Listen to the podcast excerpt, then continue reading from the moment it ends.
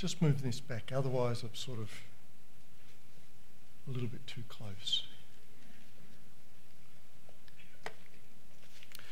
Another passage of scripture that I'd like to draw your attention to this morning is found in 2 Timothy chapter 2.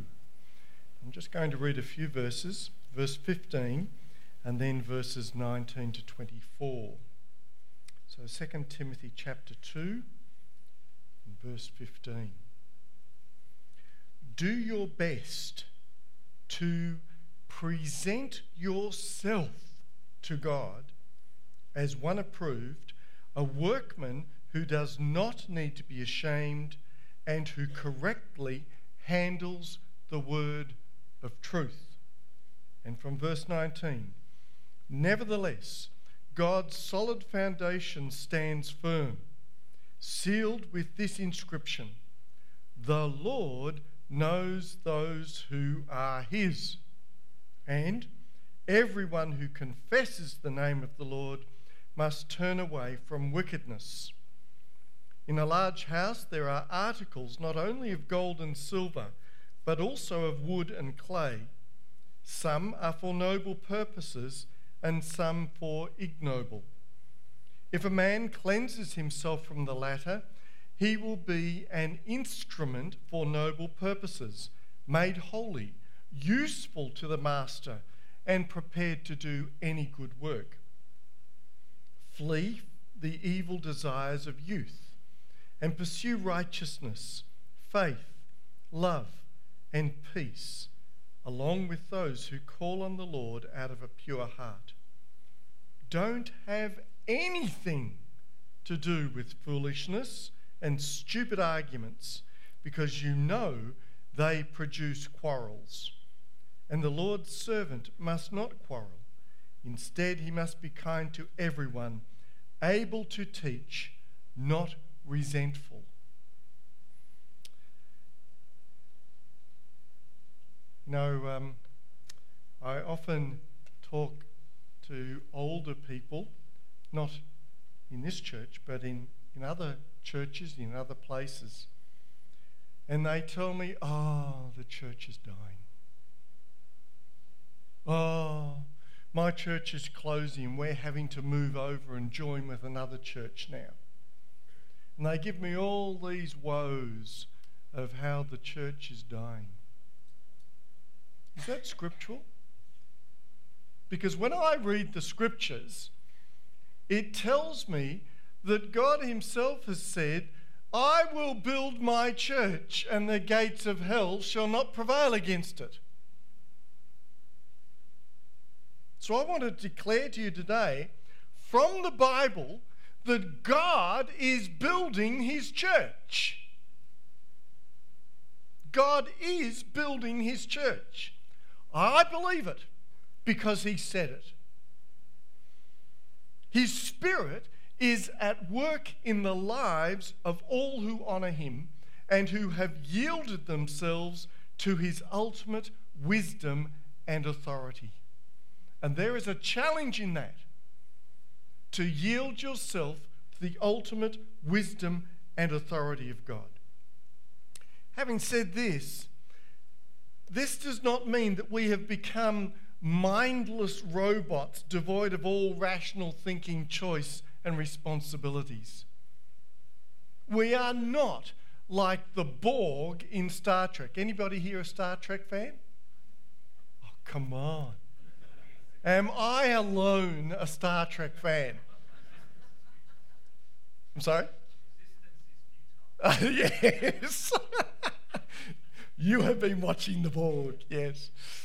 It's these Borg, they are humanoids that have been taken over by machines and they they have no cognitive function of their own. They don't think for themselves. They're mindless. They just do what the collective demands of them. Well, don't be like that. Don't be like that.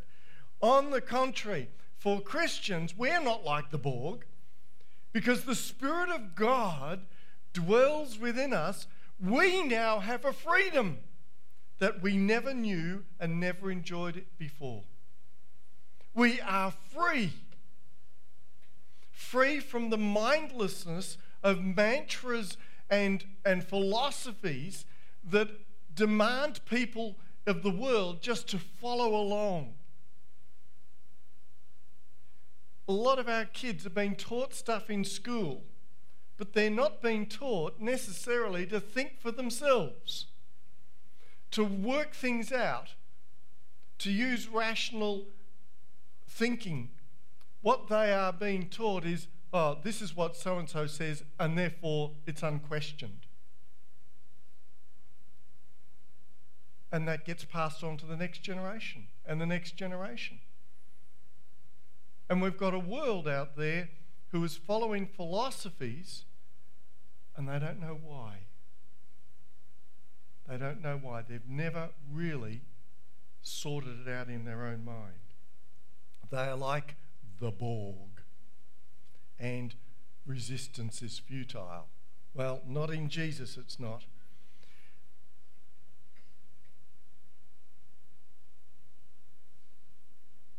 Before the Lord Jesus came into our lives, we were slaves. Like robots, we were slaves to sin. For all have sinned and fall short of the glory of God. Romans 3:23. We were like the Borg. But in Jesus now, we've been set free. And no matter how hard we tried before, we always seem to go from one crisis or uncertainty to another. And our lives were devoid of God's joy and peace because we were hindered from knowing Him. Sin locked us in, and it felt futile to resist. Now, however, because of what the Lord has done for us, we have true freedom because we now have the privilege of knowing the heart, the mind, and the will of God. And with His strength and enabling, we can choose His way in our lives. We do that because we have the freedom to read the Bible for ourselves. We have the freedom to pray through the scriptures we have the freedom to allow the Holy Spirit to teach us His Word. However, it does not end here. Our life in Jesus is not about a single decision made in a moment of time, like the time when we first came and stood up the front of a church and gave our life to the Lord in prayer, or the time when we were baptized in the baptistry. Our true Christian life is not about a moment in time experience. As followers of the Lord Jesus, daily we have the privilege of making decisions and taking action. The Christian life is very much a day by day, moment by moment life with God. Once we just followed the crowd and blended in without a thought to the potential consequences. Now, every day is filled with challenges, opportunities, and responsibilities as we apply our God given wisdom and discernment to make godly decisions and choices that will not only affect us, but those around us as well. As such, we now see the world from a whole new perspective. Not just as we've been taught. We see the world from a whole new perspective and we begin to see it from God's perspective. And I like this. You know, that's not how the world see that's not how everyone else in the world sees the world, is it? This is how I see the world now. Australia's at the top. And who's to say that's wrong? It's quite logical. All the heavy land mass is down at the bottom. Isn't that logical? So that's how I view the world today. But more importantly, This is how I view God in his relationship with the world. He's got us in his hands. He's got the whole world in his hands. Because of this new understanding and this new appreciation of the privileges that we have in the Lord Jesus, the Apostle Paul wrote to Timothy while he was at Ephesus. To put it in context, our reading this morning is usually accepted as being the last letter that Paul wrote before he was martyred under the Neronian persecutions. Do you remember the Emperor Nero went out and uh, burned um, Rome and blamed the Christians, and it set in train a whole lot of persecution, and many believers were martyred at that time. They used to tie them to stakes on the wall, the top of the wall of the Colosseum. They would douse them in oil and then they would light the oil. And it provided light for all the contests that were taking place in the Colosseum. The Christians would burn, providing light for Nero's entertainment. Horrible stuff. It's at that time that Paul was martyred. At Ephesus, we know that Paul had left Priscilla and Aquila, a godly couple, to continue the work of God and strengthen the early church. They had established a church in their own home. 1 Corinthians 16 19. And they were still there when Paul wrote his letter to Timothy. We know that because he says it in 2 Timothy 4:19. Now, Priscilla and Aquila were an unusual couple, both faithfully and godly people. Now, normally when you're talking about a couple like this, it was protocol that you would put the man's name first. And in the early letters of Paul, in the early journeys of Paul, when he first met them, it was Aquila and Priscilla. Aquila being the man, Priscilla being the woman. But later on, once the church was established, Paul writes and he affirms them as Priscilla and Aquila. He reverses the order. He makes Priscilla, the woman, the primary one in the, in the record. It is obvious that she was the main pastor of the early church at Ephesus. Yeah. In the Christian community, here was a woman doing a mighty work for God, and her husband was supporting and backing her up. That's a good example. Paul also mentions in this same letter his friend Onesiphorus and his family who had been such a help, such a comfort, and such a blessing to Paul. And it was to this faithful group of believers that Paul wrote these words Be diligent to present yourself approved to God, a worker who does not need to be ashamed, rightly dividing the word of truth. Initially, of course, it was to Timothy but this letter, what didn't just go into Timothy's pocket, it was also given to the whole church there at Ephesus. So it was also to Priscilla and Aquila and Onesiphorus and his family, and it has been passed down to us today. And the message of this verse is just as relevant for us as it was to them. Be diligent to present yourself approved of God a worker who does not need to be ashamed, rightly dividing the word of truth. To be sure, people like Priscilla and Aquila and the household of Onesiphorus were faithful workers for God, offering hospitality and spreading the message of Jesus. But like all of us, they needed affirmation, they needed encouragement in their ongoing service for the Lord. We need to encourage one another. We need to encourage those who are doing work for God? How often do you go up to Pastor Glenn and Lorna and encourage them in the work that they're doing in the life of the church? Don't assume that they don't need it. They do. They do. There is a powerful dynamic, a powerful dynamic in all we are able to do for the Lord. And you never know when the Lord will use you and me to do his mighty work in the lives of others. As we serve, we do well to be clear headed and focused in what we seek to do for the Lord. And in any ministry that we undertake, be assured we are not merely filling a gap. We are not merely child minding or going through the motions. Every work of service that we do is important, is valuable.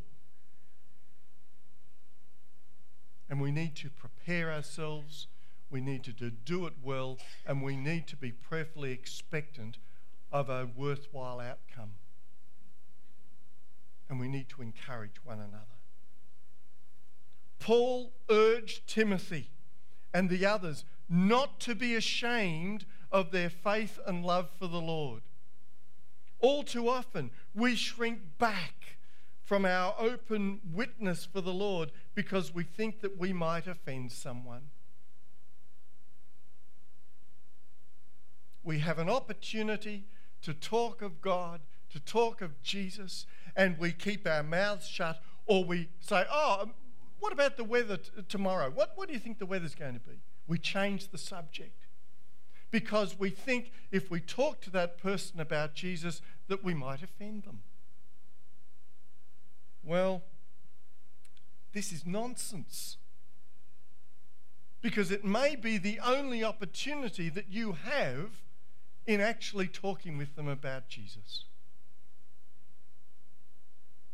I know uh, I knew a, a, family years ago in Mornington, and uh, mother and father, and they had two, two girls. They were twins, and the father was a, a godly man in the church, and uh, the girls wanted to do something that uh, the father was, no, no, that's not right.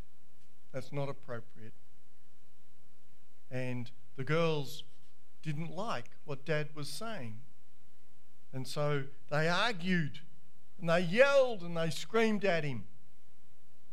He said, No, look, this is not right. And they abused him and everything, and they ran out. They went for a walk for an hour. When they came back, they walked into the kitchen, and there was their father dead on the floor. He'd had a heart attack and died. For years, those girls were filled with regret because the last words that they spoke to their father were words of anger.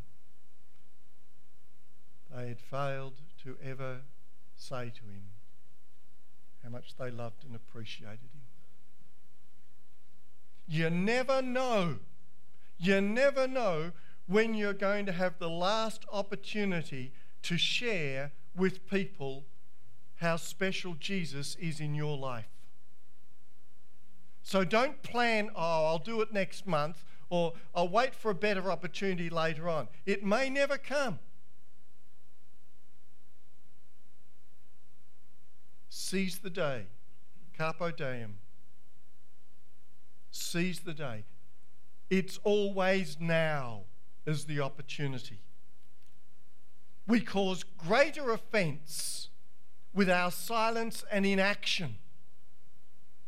And if we, in talking with someone, they are offended, let it be the offense of the cross and not the offense of our silence. On public transport, we do, do not be afraid to talk with people about the love of God. My mother, in her, in her late 70s, early 80s, she'd get on a bus and she'd always go and try and sit near a young lady who was going to the university because she was on the university route. And my mother would start chatting with her. And she would always talk with her about Jesus. and she'd always leave the girl with a little card, just with a piece of scripture on it. That, that at the age of 80, that was my mum's ministry to young women. Don't be afraid to talk to others. When in a restaurant, don't be afraid to give thanks to God for the food you will eat. So people are going to watch you pray. So what? You give God the thanks. And if the waitress is there with the food, she can put it in front of you. That's all right. She can hear your words of adoration to God. That's okay. Don't be embarrassed about publicly praying. When camping or traveling with friends, do not be afraid to make the Lord Jesus a part of your time together with your friends. And let your love and faith in God shine through in all that you do and say. Being a faithful worker for God. In this verse, Paul also urged Timothy and also urges us to rightly divide the word of truth. God's word is truth, and we should handle and use it with great respect and honour because it's not for us to add our own interpretations or musings and convey it as if that's scriptural. It's not. If we've got our own thoughts, say, oh, and this is how I understand this verse. But let the scripture stand for the scripture. Understand what has been written, the context in, what, in, in which it was written, and the people to whom it was written. This is why we need to be part of a home group, a Bible study group. If you're not part of a Bible study group, how else are you going to learn? You need to hear the opinions of other people, how they understand these words. And it may be that you need to be in that group to correct them. to understand the context, the people to whom it was written, and the intended response of the author of that passage and how it applies to your own life today. If we disagree or have issue with what God has said, it's not for Him to adjust His thinking to suit our culture and time. It's for us to modify our thinking and behaviors to accord with God. Amen? How often in years past have I been part of Bible study groups and a person has said to me, Ah, oh, but that was back then, but today this is what we do. What? Since when is the Old Testament and the New Testament of no relevance for us today? Many years ago, I, uh, I knew a lady. She was in a Methodist church. This was before uniting. She was in a Methodist church. She was a lovely, godly lady. And in that church, there, there came a fellow who, he was one of these ministers who was modernistic. You know, universalist, all roads lead to heaven. Um, to be a minister was more a career path for him rather than a personal conviction or faith relationship with God. My father had issue with this minister on a number of occasions. He was in this church for three years, and invariably he would get up and he would read the passage and he would say, Oh, but you can't really take that these days because that was for then and not for today. And he would be pulling down the scriptures all the time, all the time, all the time. After three years, he was invited to move on. And uh, anyway, his last Sunday, he thanked everybody, and uh, there was a, a, like a lunch or a morning tea or something. And this lady, this faithful lady, came up and said, Pastor, I'd like to give you uh, a gift. Oh, thank you very much. Yeah. So she handed him a Bible. And he said, Oh, thank you. You know, you know, every minister, we've got more than one Bible, haven't we? I think I've got about seven or eight, but anyway. Um, you can never have too many. He got this Bible And he opened it. And all through it, all the pages had sections cut out. And he said, What, what, what, what, what do you mean by this? And she said, Well, Pastor, every time you told us that um, we, we, we didn't need to believe that, or, or this wasn't relevant for today, or um, God's changed his mind on something, I would take that piece of, I'd take that passage and I'd cut it out because you were saying we didn't need it anymore. And this is what's left. Now, she was a bit rude to do that, I think, but it got the point across. And for recollection, I don't think he lasted in the ministry very much longer because he had nothing to give.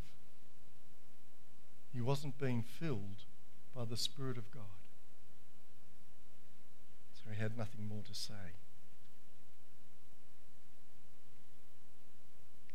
If we disagree with the Word of God, it's not for God to change, it's for us.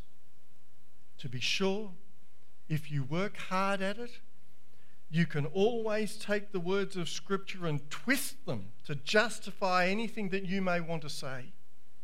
But that's not rightly dividing the word of truth. That's just corrupting the word of God. Let's face it, how often have you heard people say things that sound biblical but aren't? Let me give you a few suggestions here, a few examples. Um, I'll just change my glasses here.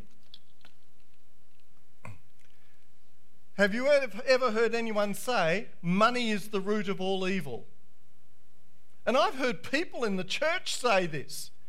That is not actually scriptural. Read 1 Timothy 6:10. What does it tell you? The love of money. Money itself is neutral. It's our attitude that's the problem. Another one, God will never give you more than you can handle. I mean, it sounds nice and sounds pretty biblical, but check it with 1 Corinthians 10:13. If you work hard, you will be successful. And a lot of Pentecostal churches uh, like this one. Uh, if you work hard, you'll be successful. A lot of parents love this one to their children, especially if the kids are just sitting in front of the TV or playing games all the time. Check it out with Luke 11:9 and Romans 8:28. Here's another one. If you can't say anything nice, don't say anything at all. Now, who hasn't heard that one quoted? Who hasn't said it? Check it out with Luke 6:31. And God loves you and has a wonderful plan for your life. Well, yes, we all like that. And it sounds pretty biblical, but check it out with Jeremiah 29:11. And of course, this is one that I like. God helps those who help themselves. And I have heard that in churches. I have heard that from the pulpit when I was younger. Hands up those who have heard that one before. God helps those who help themselves. It sounds good, doesn't it? I mean, say it's got the word God in it, so it must be in the Bible. In actual fact, it's not in the Bible at all. Not at all. And the last one, to thine own self be true. Well, obviously, if it's got the word thine in it, so it's Old English, so it must be biblical. King James Version? Not at all. It's actually Shakespearean. We've got to be very careful with what we say and with what we hear. Because things might sound biblical, that doesn't make them biblical. Check it out in the Word of God you have a responsibility to actually open the Bible and check these things out for yourself because there's a lot of misquoting going on there. In verse 19, Paul then wrote, Nevertheless, the solid foundation of God stands, having the seal, the Lord knows those who are his. And let everyone who names the name of Christ Depart from iniquity. Don't think that you can name the name of Christ and just continue on with your worldly, lustful livings. That is not on.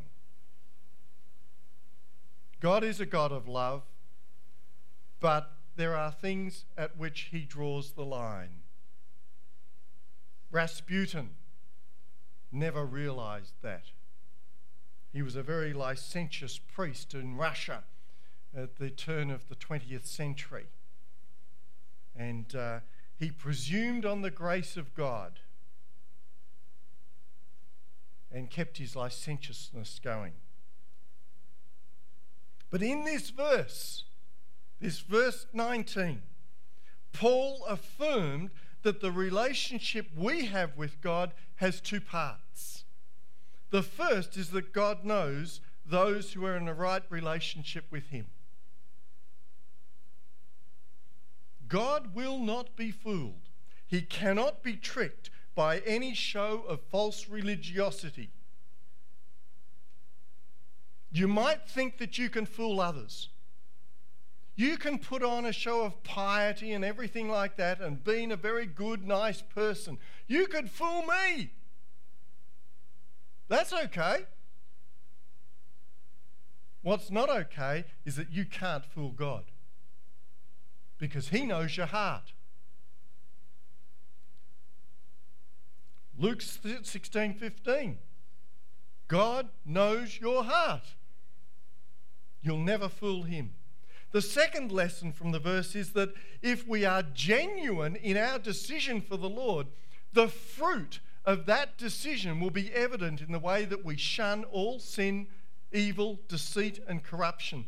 It will be seen in the fruit of how we live our lives of honesty and integrity before God. As Paul wrote in verse 21 If anyone cleanses himself from dishonor, he will be a vessel for honor, sanctified and useful for the master, prepared for every good work. God will know the fruit of your life. It's not just a matter of being a good person and going to church every Sunday and saying your prayers of the night your, by your bed. God knows whether you are genuine or not. He, he will know whether your faith is a matter of habit or a matter of conviction. And this is a wonderful challenge for all of us, regardless of age, education, or life experience, to be human vessels that live to honor, honor and glorify God and to be useful to God. Every day we must make the decision to turn away from all that diminishes, all that hinders, and all that corrupts us from serving God. Every day, we need to be in that place where God is able to use us and work through us for the spiritual welfare and well being of others and for the glory, praise, and honour of God. Only in this way can we be truly approved workers for the Lord. To further illustrate or stress his point to Timothy, Paul urges that we flee from youthful lusts. But what does this mean? Verse 22 what does it mean? To be sure, youthful lusts include such things as the lust for money, the lust for recognition, you know, uh, what was it? The film, the uh, show on TV, Kath and Kim. Look at me, look at me, look at me. Yes, that desire for recognition, the lust for power and control, the unbridled entertainment of impure fantasies and ideas, including things like pornography and gratuitous violence. Flee from these things. young people today are being bombarded by these games of gratuitous violence to the point that even the schools are now putting out warnings against some of them. What kind of generation are we breeding by allowing this sort of violence on their iPads and games machines? And then we wonder when a woman is brutally raped and murdered in a park, we wonder, oh, this is terrible. How did this happen?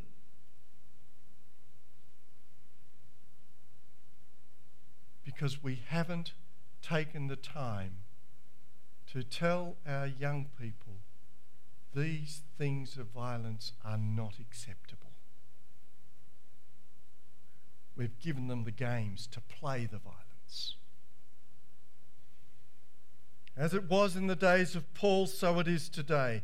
People can so easily get caught up in those things that only serve to take us away from our true life in Christ Jesus.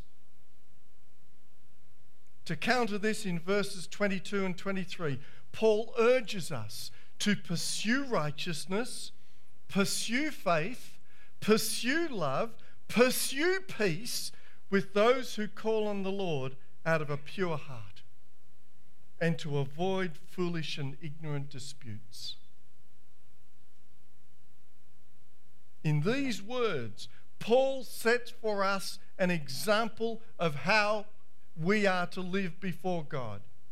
It may not be cool, as the world says, it may not be sophisticated, it may not be exciting or trendy, but a life lived to give all glory and honor to God is a life lived without unfulfillment, without confusion, without dissatisfaction, without dishonor, and without regret. I am happy not to be following the way of the world because my life is very fulfilled. I am not confused. I am not dissatisfied. I have honor from those around me who care for me. And I have no regrets now. I used to. I used to. But then Jesus came into my life. In his first letter to Timothy, Paul urged his young protege 1 Timothy 4:12 Let no one despise your youth be an example to the believers in word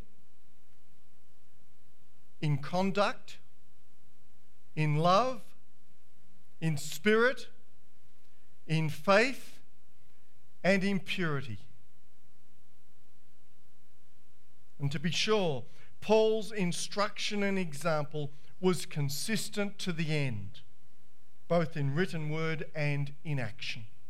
Paul was an approved worker for the Lord. Brothers and sisters, the challenge is before us today. Will you strive to be an approved worker for God? That's the challenge. To be sure, in the world of today, it's not easy in so many ways, when we seek to live our lives according to God's revealed word of Scripture and by following the example of the Lord Jesus, we may experience ridicule and even abuse.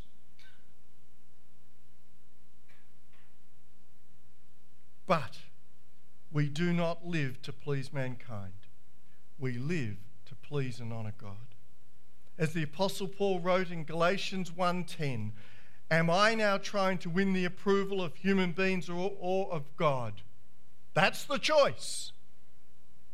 I either choose the world's way and have them say of me, oh, he's a nice boy, he's a nice man. I used to have an aunt who used to say, oh, you're a nice boy. or do we choose to have God say, well done, good and faithful servant? Am I now trying to win the approval of human beings or of God? Or am I trying to please people? If I was still trying to please people, I would not be a servant of Christ. we've got a choice to make. To make no choice is to sit on the fence. And you know what, who, you know what happens to those who sit on the fence? They get splinters in their backside. Simple. In our continuing life and witness for the Lord as an approved worker for God, may we be wise stewards of all of God's gifts to us, faithful in the study of God's word and in prayer. Be willing to teach and equip God's people be faithful and true in our service toward others, and have a heart of generosity, honesty, integrity, and trustworthiness to all people. In all these ways and more, may our love and devotion toward God be evident to all who meet us. And as we close, may I draw your attention to the many men, women, and young families from this church who, over the years, over a period of 50 years, many have gone out to serve God in many places around the world. Some have been on short term trips, others have given years, decades of their lives in holy service. They will never be given any national or international awards because much of what they have done is behind the scenes.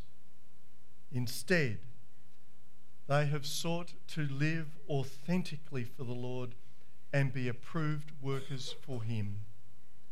Truly, they remain examples for us of what we can do wherever God has planted us and wherever He calls us to be. To Him be all the glory.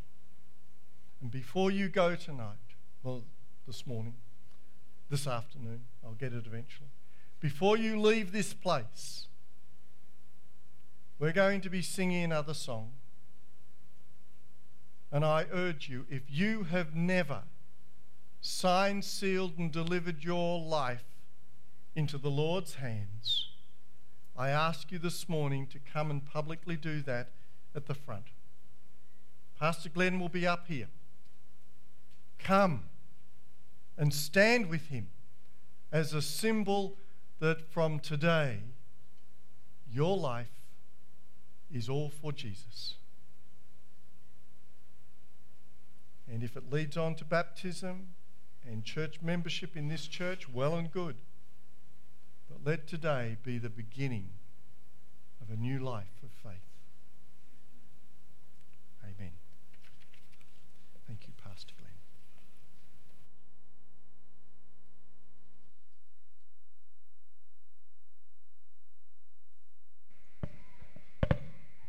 Thank you, Pastor Bruce, for challenging us and stirring our hearts as always, and we thank God for you. Uh, just a reminder to further what Pastor Bruce said. Uh, tomorrow night you can come 7:30. Uh, Billy Morgan, an American young man, uh, probably in his 30s. Uh, I met him for about half an hour. Very fine young man, very uh, eloquent, wonderful. It will be wonderful to learn some skill in handling the Scripture. And throughout my conversation with him, he kept saying, Yes, sir, yes, sir. Yeah, thank you, sir. Thank you, sir. For a moment, I thought I was a major in the army. Uh, so come, come. He's a very fine uh, young man, and, and come and be equipped to learn how to handle the scripture. Some basic principle, uh, especially for those who are leading a group in a, in a, in a small group. Shall we stand as we close? A wonderful uh, song that we're going to sing and ex- once again proclaiming that God, the God that we worship, is a great God.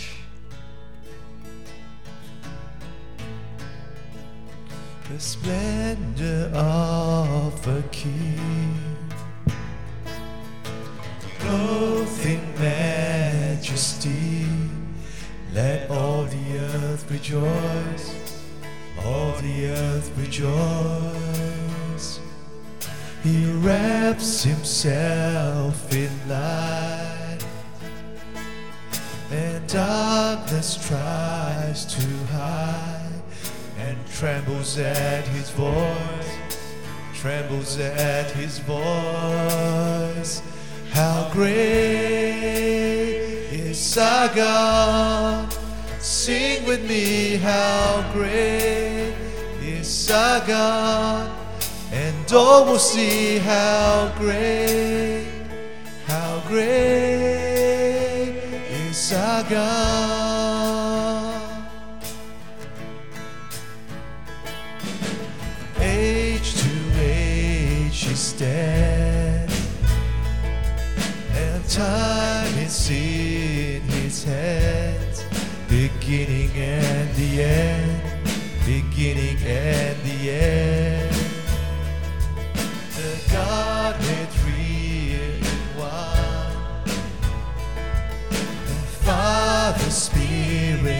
Spirit, the Lion and the Lamb, the Lion and the Lamb. How great is our God! Sing with me, how great is our God! And all will see how great, how great is our God. Name above all names.